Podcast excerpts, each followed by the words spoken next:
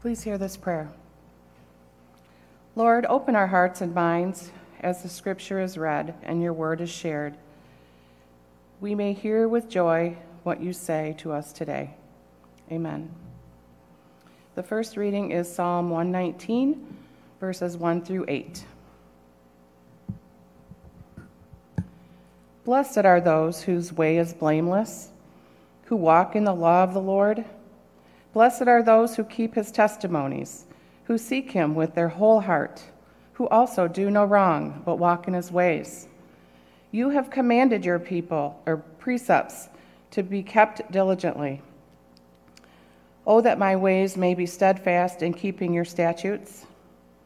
Then I shall not be put to shame having my eyes fixed on all your commandments. I will praise you with an upright heart. When I learn your righteous rules, I will keep your statutes. Do not utterly forsake me. The second reading is Mark chapter 12, verses 13 through 17. And they sent him some of the Pharisees and some of the Herodians to trap him in his talk. And they came and said to him, Teacher, we know that you are true and do not care about anyone's opinion. For you are not swayed by appearances, but truly teach the way of God. Is it lawful to pay taxes to Caesar or not? Should we pay them or should we not? But knowing their hypocrisy, he said to them, Why put me to the test? Bring me a denarius and let me look at it. And they brought one. And he said to them, Whose likeness and inscription is this? They said to him, Caesar's. Jesus said to them, Render to Caesar the things that are Caesar's, and to God the things that are God's. And they marveled at him. This is the word of the Lord. Thanks be to God.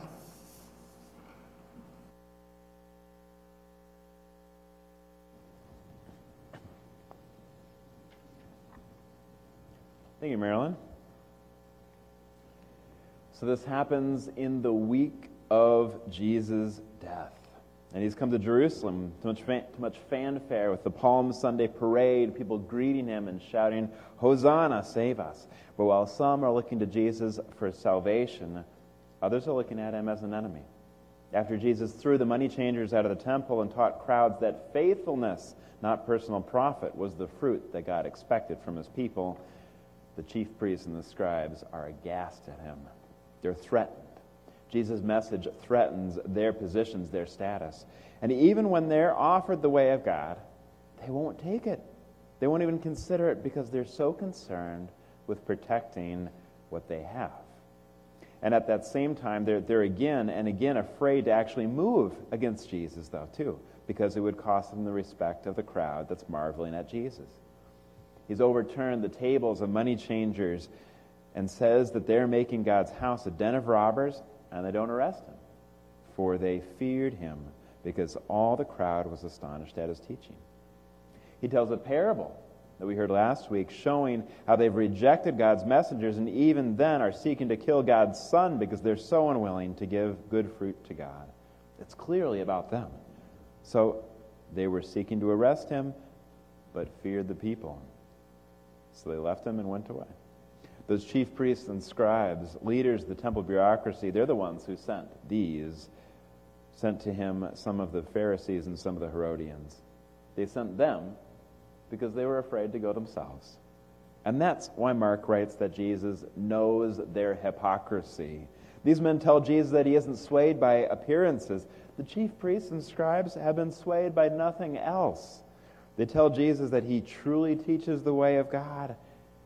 But the chief priests and scribes, they've given no thought whatsoever to the way of God, instead, hoarding up God's blessings for themselves into self seeking position. Jesus will condemn them for their preoccupation with appearances shortly after this. Beware them, he says, they will receive great condemnation.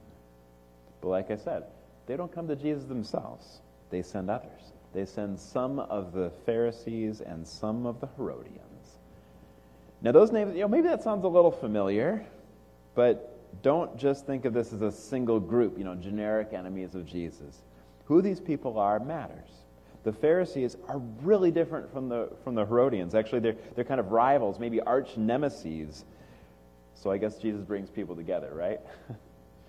uh, it's like if the, the players on the, the Astros and the, Ra- and the Rangers were both annoyed at an, at an umpire. You know, it's that, that level of difference. It's like if, uh, if State and Michigan fans get together to cheer against Ohio. That's, that's what we're talking about. Okay.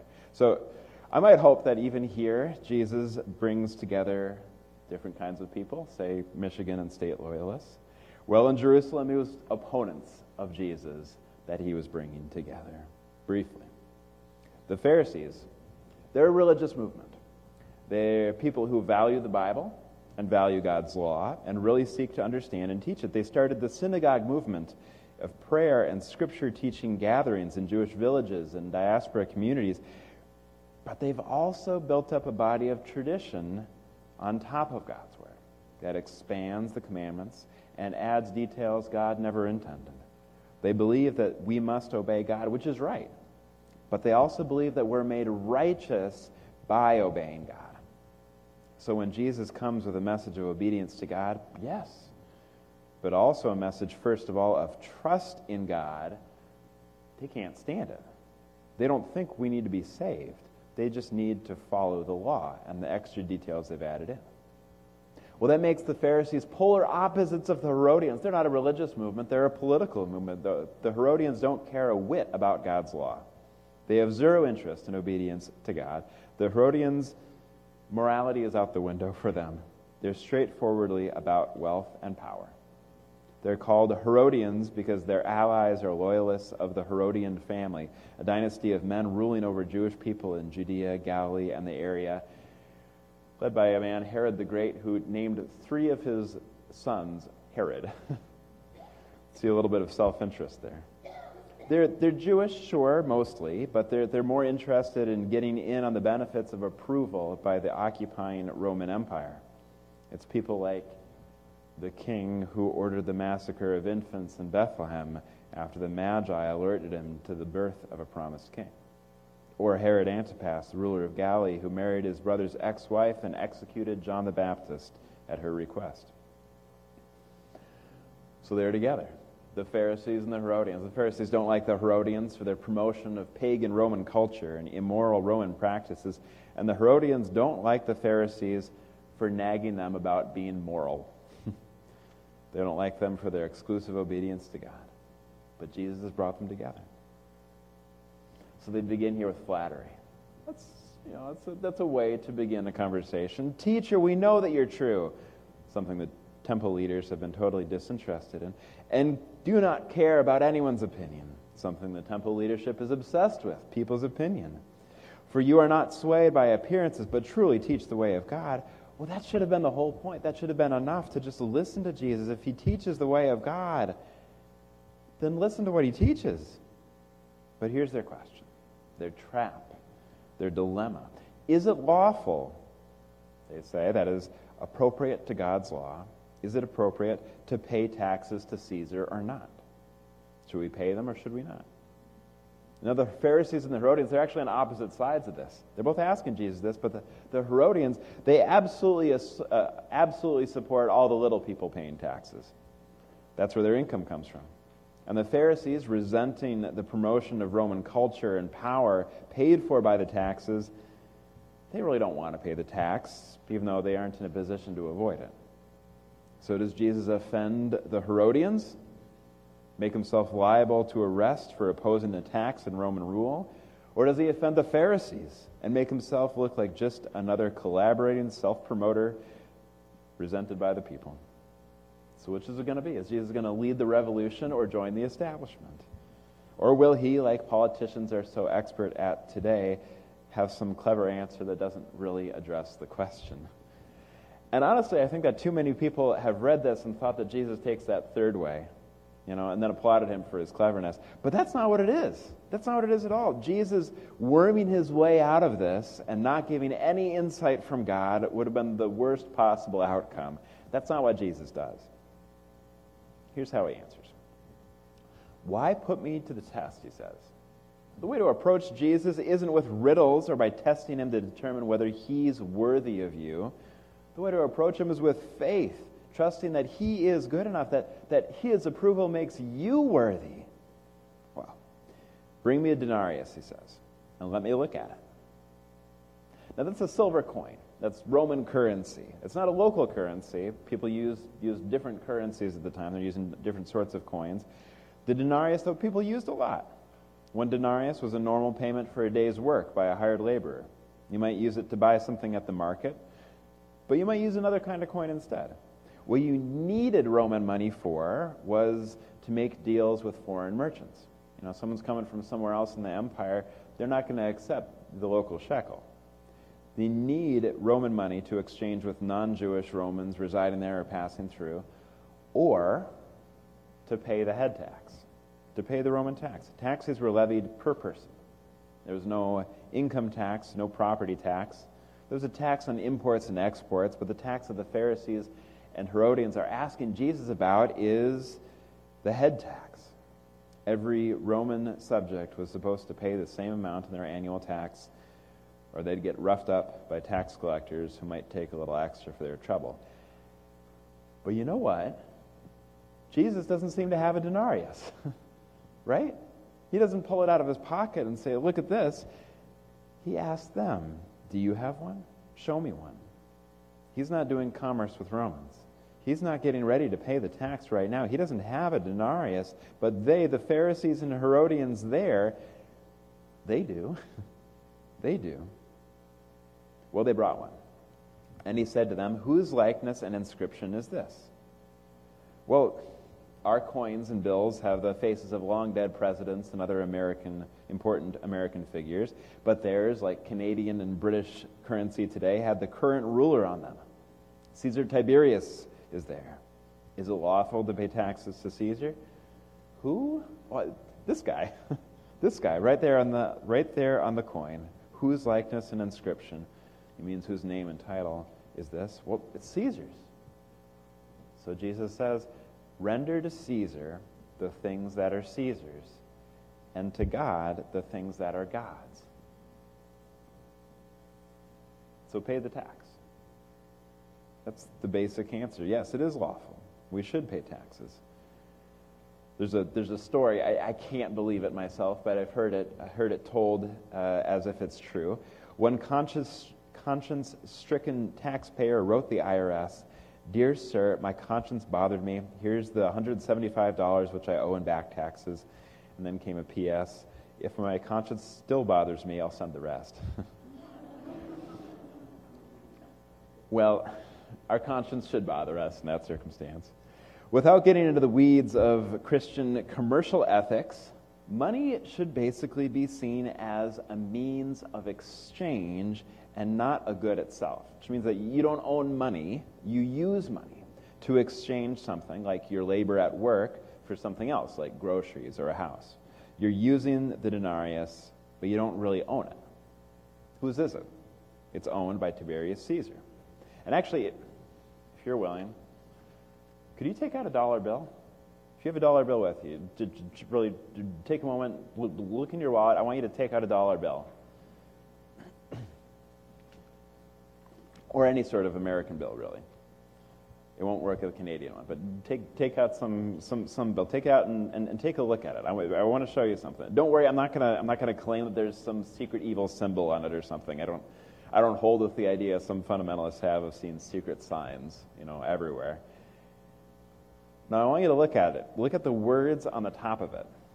On the dollar bill, it's set off in a box. On the other, other bills, it's, it's written with a gap for the portrait but it's at the top of the bill. Do you see what it says right there? It says Federal Reserve Note. Have you ever noticed that? I don't, I'm not sure that I had. You know, when do we really look at a, at a, at a bill? We, we use it. You know, it says Federal Reserve Note, though. It doesn't say Alexander Haines Note. not yet. No, I'm, I'm just kidding. if you use that bill, but you don't really own it. Not exactly. To some degree, it is owned by the Federal Reserve. Okay, so I may have gotten into the weeds of Christian commercial ethics a little bit. There's a whole body of thought from Aristotle to, to Aquinas to Luther. If you want to learn more, ask me anytime that you have a half an hour to two hours free. Uh, but the basic point is that render unto Caesar what is Caesar's means to give Caesar, means that uh, to give what Caesar has given you to use back to Caesar on demand, as well as in the bigger picture to give honor and obedience to the state that is due to the state. So, Federal Reserve has given us this currency to use. The Treasury demands it back in taxes. Pay the taxes. Pay the taxes. But also, in a bigger picture, give respect to the state that's due to the state. And again, you know, a great deal of respect to our $1 George Washington as a great leader, but Christians are not actually meant to be revolutionaries except in the most extreme circumstances. Despite the injustice of the Roman occupation, Jesus never supports the violent zealot resistance. Now, a lot of the time, there isn't, there isn't really much controversy over, over you know, giving, giving honor uh, to, the, to the state. You obey traffic laws, you pay your taxes. But in 2020, there was a lot of controversy. Should Christians obey the government's commands when we really disagree with them? or when we don't like the government. See, our church, we, we decided not to meet in person in 2020 just ahead of the state ordered shutdown. And we resumed in person Sunday services before most churches in our presbytery, but after it was clear that it was safe to do so and the, the government was no longer prohibiting such gatherings. Those decisions were important, but they seemed pretty clear to our session. It wasn't, uh, you know, wasn't an acrimonious discussion. came to those conclusions with some serious thought. But other churches and other governments took different approaches. And this is kind of a contrast I want to make. Two churches, one in Washington, D.C., and another in Brighton. So, Washington, D.C., in 2020, they banned church gatherings for longer than Michigan and much more strictly. And one church, Capitol Hill Baptist Church, wanted to meet in person, so they rented an outdoor location. They planned well spaced seats and they asked the district for permission to meet. When it was rejected, they asked a judge to intervene. They wanted to obey the law. They wanted to obey government orders, but they needed, were commanded by God, in fact, to gather on the Sabbath to worship, pray, and have the gospel taught outside of extraordinary circumstances. They would obey God while also rendering to Caesar what is Caesar's, as long as it didn't violate the first duty to God. Well, a judge agreed not with the, not with the, the commands of God, but that, that it, was, it was legal for the church to meet, issued an injunction, and they gathered as a church. Another church in Brighton knew about the government's orders here banning gatherings and very publicly said, Well, we're not going to be following that. And went from a pretty normal church to being one where the pastor gives a lecture on politics each week in addition to his sermon. Obey God above man. That's a big point. And that's true. That's true. But God has also commanded us to be subject to the governing authorities. So I assert that Capitol Hill Baptist Church did a good job in obeying Jesus' command here, and the other did not.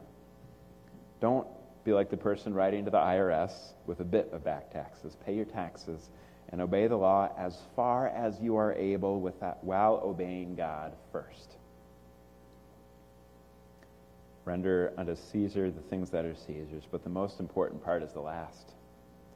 And to God the things that are God's. Whose likeness? Whose image is on the coin? Well, Caesar's. Well, where is God's image? Where is God's inscription? On you. On you. This is why they marveled at him. Not because he had dodged a difficult question, but because he answered it. Give to God the things that are God's. In the very beginning, God planned and then did make humanity in his own image. So God created man in his own image. In the image of God, he created him. Male and female, he created them. This is a privilege. This is, this is a blessing. This is an incredible thing. You are made in God's image.